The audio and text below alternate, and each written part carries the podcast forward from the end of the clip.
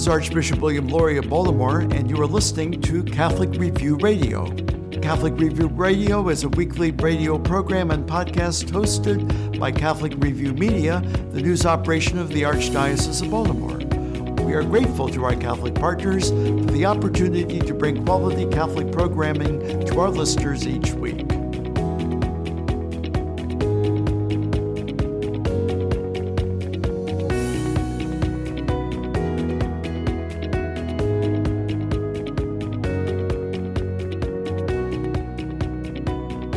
This is Chris Gunty of the Catholic Review. Today on Catholic Review Radio, we will be talking with scientists about the intersection of faith and science.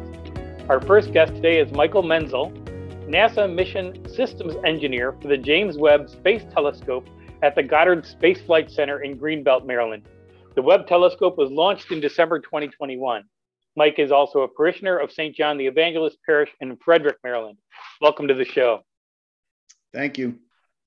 First off, can we talk a little bit about that magnificent achievement of the James Webb Space Telescope? What was it like for you to have worked on this for so many years and finally see it launched and go into operation? Well, during the launch, which was Christmas Day, it turned out, uh, most of us, I guess the um, the magnitude of it didn't hit us because we knew that for the next 14 or 20 days, we still had a lot of challenges ahead of us.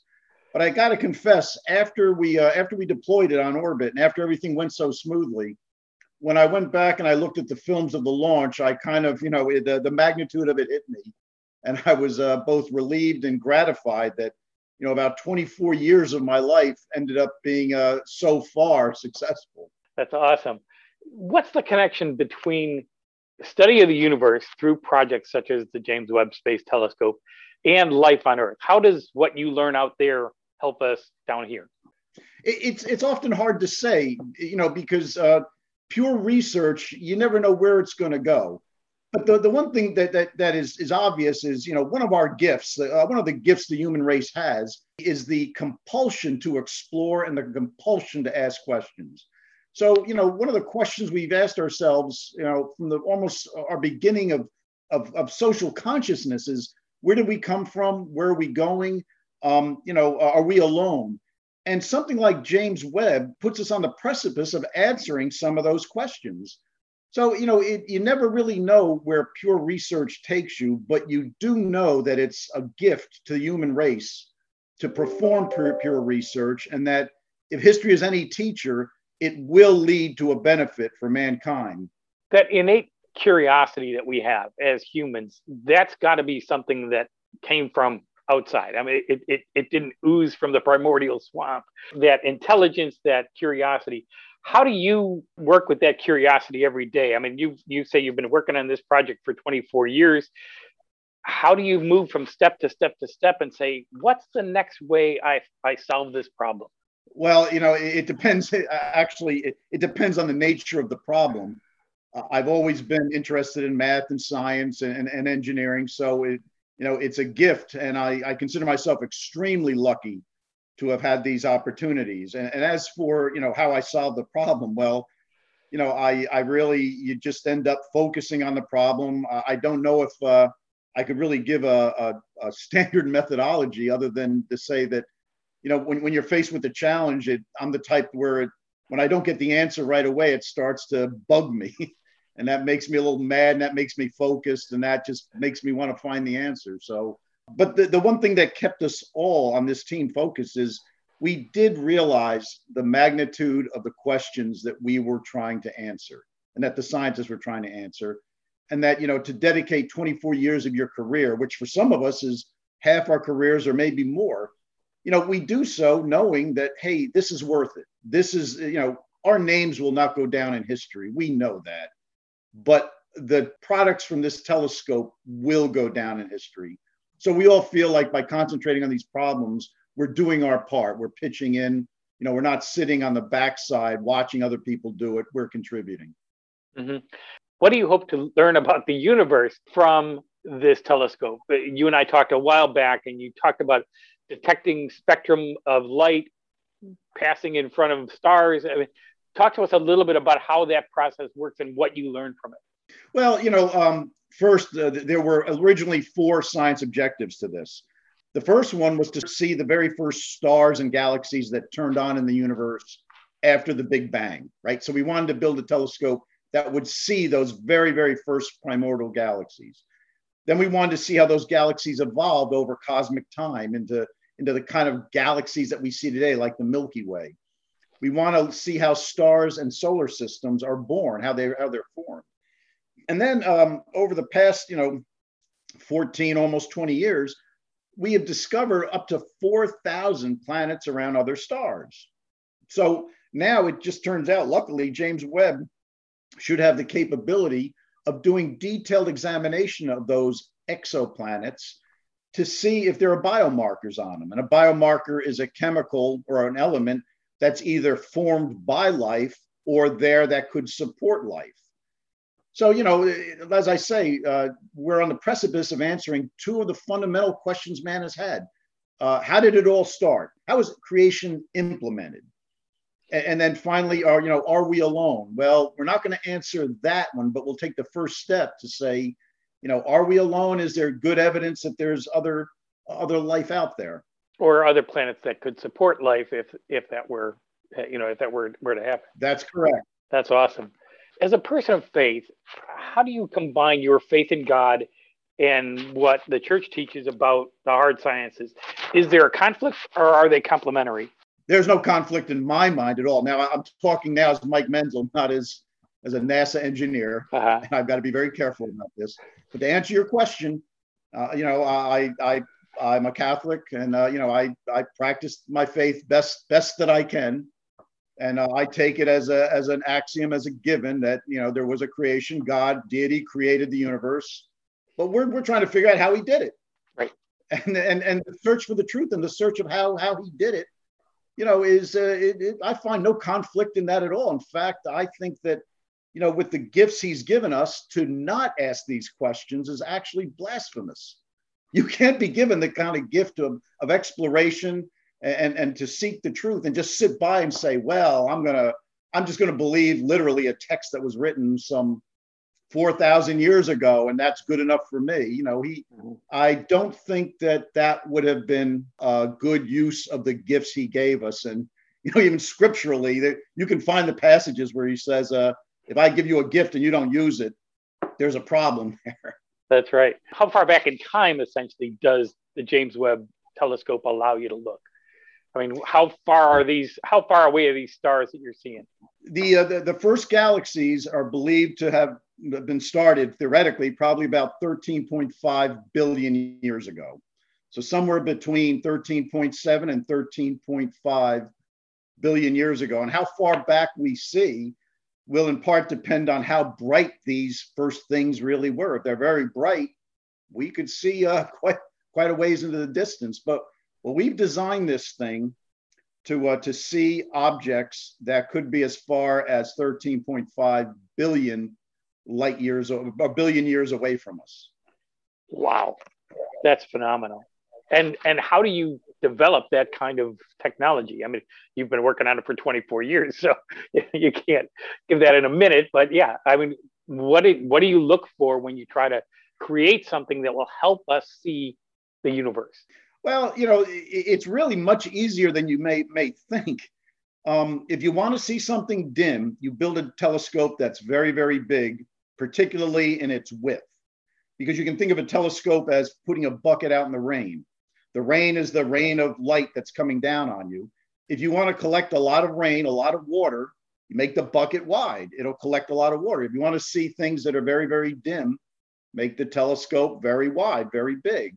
So we calculated and we said, hey, if we make a telescope about six and a half meters in diameter, we should be able to see these very faint photons coming to us. In fact, there's telescopes on the Earth bigger than that. The biggest telescope on the Earth is 10 meters. But unfortunately, those telescopes live under an ocean of air that ends up absorbing and stealing about half the photons that are raining down on us. So yeah. we knew that by making a six meter telescope and putting it outside the atmosphere in space, we had a we had a chance of seeing these things. That's awesome. Yeah, I mean, if you look at, at some of the things that are up on mountains, you know, Mount Graham in, in Arizona, for one, uh, houses a lot of telescopes they're up higher, so they're not as much atmosphere and not as much, much light pollution, right. but there's still stuff in the way, really. So that's phenomenal. When you look at, at what you're trying to do with James Webb and you look at what we're doing here on Earth, how do you hope that we learn as a people from this? Obviously, you and your, your fellow scientists are going to crunch this data, but do you hope that though the rest of us who aren't involved in that every day just wonder and, and are curious and are interested in what you learn? Oh, most definitely, because uh, the people paid for this telescope. Right. You know, I mean, it, it wasn't. This isn't something that uh, you know that is for the scientists. Uh, NASA is a public organization. It comes from public money. You, uh, we have the obligation to make sure that that you not only understand our results, but you know, folks like me believe we're obligated to make sure you get enthused about it, Uh, that you understand what your tax dollars paid for, and you pay. You know, it, it's people are always throwing the cost up to me, and it, it it's you know $9 billion is nothing to sneeze at. I understand that.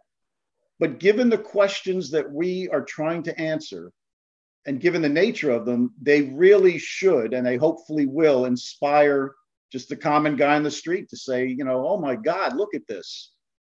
I'm seeing something that existed before the earth was even formed. Before, you know, the earth is four and a half billion years old. This is almost three times older. Yeah. And I think whenever we look at the sky at night, and we see what's up there, we it has to cause us to wonder what's out there. And so I, am grateful that that we have things like the Hubble's telescope before this, the James Webb telescope now, to help us see better what's out there. Well, we've been talking today with Michael Menzel, NASA Mission Systems Engineer for the James Webb Space Telescope at the Goddard Space Flight Center in Greenbelt. Thanks so much, Mike, for sharing your insights. Chris, thank you for having me. After the break, we're going to talk with two leaders of the Society of Catholic Scientists to get their perspective on this question. This is Chris Gunty, and you're listening to Catholic Review Radio.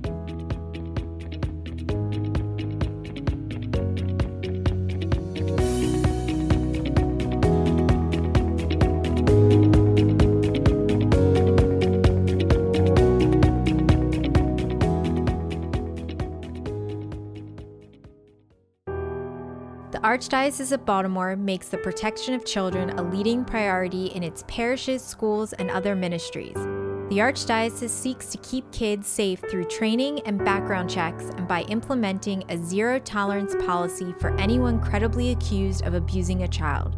For more information about the Archdiocese's efforts to keep our children safe, please visit www.archbalt.org/accountability. Catholic news from the Archdiocese of Baltimore and around the world with the Catholic Review. Despite economic challenges brought on by the coronavirus pandemic and high inflation, Catholic high schools in the Archdiocese of Baltimore have kept their tuition rates relatively stable and remain significantly more affordable than other area private schools. According to an annual tuition survey by the Catholic Review, Catholic high schools in the Archdiocese that charge traditional tuition currently have an average tuition of $16,950. That represents only a 1.4% increase from the previous academic year's average tuition. Non Catholic private schools currently charge an average of $30,260, about 79% higher than what Catholic high schools charge on average. For more on this story, visit CatholicReview.org. The Ascension St. Agnes COVID 19 vaccination team and Health Institute in southwest Baltimore has administered 30,000 COVID 19 vaccinations from December 17, 2020 to January 2022. Baltimore residents, including first responders, the elderly, people with chronic diseases, and members of the African American, Latino, and Korean communities, received one or both shots and or a booster from Ascension St. Agnes. Partnerships with the Archdiocese of Baltimore and other numerous community organizations were key to providing healthcare access to the community and overcoming vaccination hesitancy, according to hospital representatives. For more on this story, visit CatholicReview.org. For the second time in 10 months, the St. Frances Academy community is mourning the death of a player from its nationally renowned football team. Lamar Patterson, a junior, died February 2nd in a car crash, reportedly while driving to school. In April, Aaron Wilson, a 17 year old senior, died of brain cancer. Patterson, a 5'10, 182 pound cornerback and wide receiver, was rated as a three star recruit nationally by online recruiting services. For more on this story, visit CatholicReview.org. From the newsroom of the Catholic Review, I'm Kevin Parks. Every child enters the world with limitless potential potential of mind, potential of body, potential of spirit. If there was only a place where that potential could be nurtured and challenged every day, where the limits of greatness, once unseen, could now be within reach. Catholic schools rise above.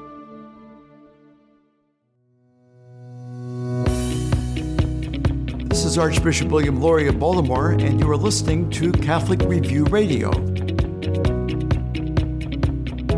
Welcome back to Catholic Review Radio. This is Chris Gunty of the Catholic Review, and we are continuing our discussion about the intersection of faith and science. Our guest in the first segment was NASA engineer Michael Menzel. With us now are Stephen Barr and Matthew Wiesner, who are members of the Society of Catholic Scientists. Steve Barr is president of the Society of Catholic Scientists. As professor emeritus in the Department of Physics and Astronomy of the University of Delaware and former director of its Bartol Research Institute, he does research in theoretical particle physics. Matt Wiesner is an assistant professor of physics at Benedictine University in Lisle, Illinois. He does research in observational astrophysics, including gra- studying gravitational lensing and optical transients, which I don't really know what those are. he is a member of the Legacy Survey of Space and Time Dark Energy Science collaboration and is chair of the Social Media Committee for the Society of Catholic Scientists. Welcome to the show, Steve and Matt. Thanks for having me on. Thank you very much. Well, I have to say, between the two of you and Mike Menzel, this is probably one of the smartest set of guests we've ever had on the show. So I'm going to ask you the same question that I asked that I posed to Mike, who worked for 24 years on the James Webb Space Telescope, which just launched in December. As people of faith, how do you combine your faith in God and what our church teaches with the hard sciences? Is there a conflict or are they complementary? Steve, let's start with you. Uh, they're not. There's no conflict. In fact, I would say that uh, faith and uh, science are really rooted in many of the same things, such as a sense of wonder at the world, and uh, also the, the idea that uh, everything makes sense. And uh, so, both our faith and, and science are ways of of making sense of the world. Matt, how about you? How would you answer that? I see no conflict whatsoever between them. I like to think of what uh, Father Georges Lemaitre used to say. You know, he's the discoverer of the Big Bang. He used to say there's two paths to truth, and I pursued them both. So I find that very inspirational that there's two separate ways of knowing. And as a Catholic scientist, we hope to pursue them, them both. Mm-hmm. The Society of Catholic Scientists was formed not all that long ago in June 2016. What does the society do, and why was there a need to form such an organization? This is Steve. Uh, uh, there were several reasons we formed it. One was to for fellowship among Catholic scientists, uh, but also to publicly witness to the harmony between uh, faith and science. There's this widespread misperception that they're somehow at odds, and uh, scientists who are atheists have been very outspoken over the years. Uh, religious scientists have been less outspoken. So we're trying to compensate for that. We're trying to show the world, look, there are many thousands of us out there who are devout Catholics and and, uh, and also uh, professional scientists. And do you find that this uh, that being part of this organization helps you communicate well with other other Catholic scientists about the kind of things you're studying and about the struggles you're you're having within that? Matt, why don't you take that one? Yeah, I would say that it is I was lucky to be able to find out about the Society of Catholic Scientists early on and join. And it has been really a godsend in that it's helped me to connect with Catholic scientists I never would have been able to find otherwise. So at the yearly meetings, I've been able to meet people from in my field or in different fields that are Catholic scientists. Uh, it's also given a, a real impetus to try to build up a community of Catholic scientists locally uh, so the Society of Catholic Scientists initiated a tradition of what are called gold masses in the tradition of masses for a particular profession. Mm-hmm. And we've uh, had three uh, in three sequential years. We've had three gold masses at Benedictine University. And it's a really nice opportunity to bring the community in, to bring students in, to have a mass that's said for scientists. Uh, and then oftentimes we'll have a talk on science after that. So it's a really a good way to celebrate our faith as scientists and to help to build that community. Steve, as president, you probably you know are kind of involved in a lot of the details. Where do you pull your members from? Are they all uh, in in academia? Are they in the hard sciences? Are they kind of out in research and development? Where where do you get folks from? Well, it's a we're it's a mixture actually. We have scientists who are in the academic world, you know, professors at universities, uh, also working in uh, uh, government labs or private labs. We have many fields of science. They're all in the natural sciences as opposed to the social sciences. Mm-hmm. Though we also have fields that might not be considered natural science, like mathematics, uh, computer science. But there's a vast range of dis, uh, fields of science that are represented in our organization. As professors, do you often encounter students who are atheists or who don't see that supernatural and the spiritual aspects of creation? In my experience, the most common thing I encounter is people that have never thought about the question. Oh, okay. So I, I, don't really, especially teaching at a Catholic university, I don't get a lot of students who are actively opposed or who are outspoken atheists the majority of them uh, simply haven't really thought too much about the question. And they kind of assumed that there was a battle between science and faith because they heard it somewhere, but they haven't really pursued it very much. And so it does give an opportunity to bring it up, to talk about how most scientists in history were people of faith and that the, this battle between science and faith is a manufactured idea. It's not a, not even a real thing, but it offers us an opportunity to bring it up, which I appreciate. Yeah, I think a lot of people don't even understand that the the Vatican has the Pontifical Academy for Sciences. There's the Vatican Observatory that does some of the best work in the world uh, that is that is related to the cosmos. So when you look at those kinds of things, you think, what are you talking about when there's you know that, that faith and science don't mix they sure do so how do you teach the next generation of scientists and explorers to be open to new ideas in general so i i don't think there's i think that's really what education has been doing for a long time just getting these ideas out there uh, making sure that students can learn uh, what at the forefront of their field uh, i think the big thing that we would do in the context of the Society of Catholic Scientists is just to get that message out there that there's no reason you can't do both. And to in certain places, people perhaps are more uncomfortable talking about their faith. If you work in, say, a secular university or in a national lab, it might be that you hesitate to bring it bring up the question. You're going to be really focused on your science. You may be a person of faith, but you're not going to feel as comfortable speaking uh, openly. And this gives a context, especially at the meetings, at gold masses and such, to feel free to feel more like an environment where you can bring up the issue. Uh, I think that's an important lesson for younger, for aspiring scientists to learn is that they can do, they can pursue both paths and that they can unapologetically be an excellent scientist doing the best science in their field and at the same time being a, a, person of devout faith. There's there's no conflict whatsoever, and many people before them have done it very successfully. So, what are the goals of the Society of Catholic Scientists, and and how can people get more information about what you do? Well, the goals uh, are fourfold. Um, they're first of all to be a a, uh, a forum for discussion of the Catholic faith and science. It's a witness to the world, uh, to the harmony of faith and science it's a uh, place where Catholic scientists can uh, build up uh, uh a community a fellowship, both intellectual and spiritual fellowship with each other. And, and it's to be an educational resource to the public, including journalists, teachers, students, the general public on faith science questions. So we have, we're in a way answering a call of Pope St. John Paul II who said that science, Catholic scientists have uh, could play a special role uh, in helping people to integrate, as he said, the worlds of science and the world of faith in their intellectual and spiritual lives. So we, we want to help people integrate uh, the scientific perspective with their uh, perspective as believing Catholics. And where do people get more information about the society?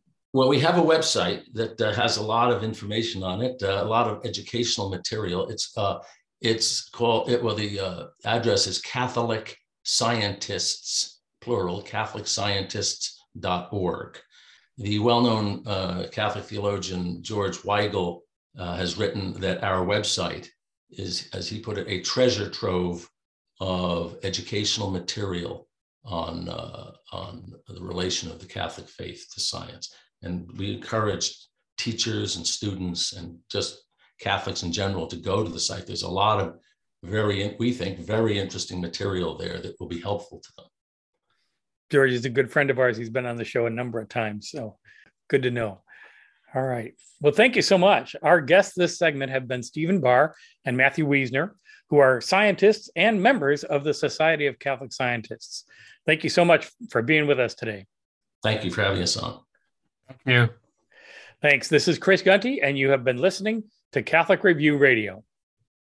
The Catholic Review is the only publication in the Archdiocese of Baltimore that covers the Catholic Church full time.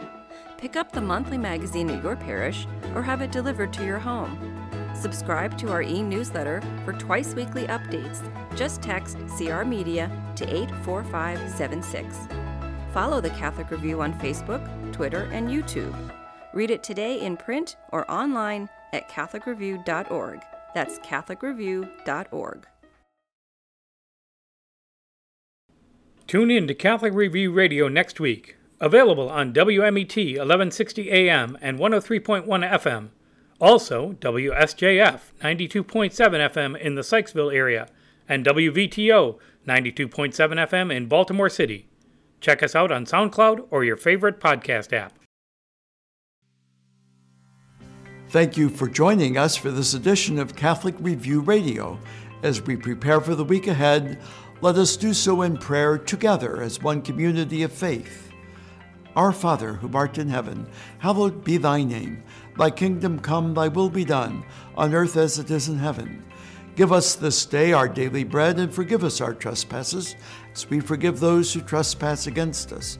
Lead us not into temptation, but deliver us from evil. Let us also ask the blessing and intercession of our Blessed Mother as we pray, Hail Mary, full of grace, the Lord is with thee. Blessed art thou among women, and blessed is the fruit of thy womb, Jesus. Holy Mary, Mother of God, pray for us sinners now and at the hour of our death. Amen. May Almighty God bless us and keep us always in his love.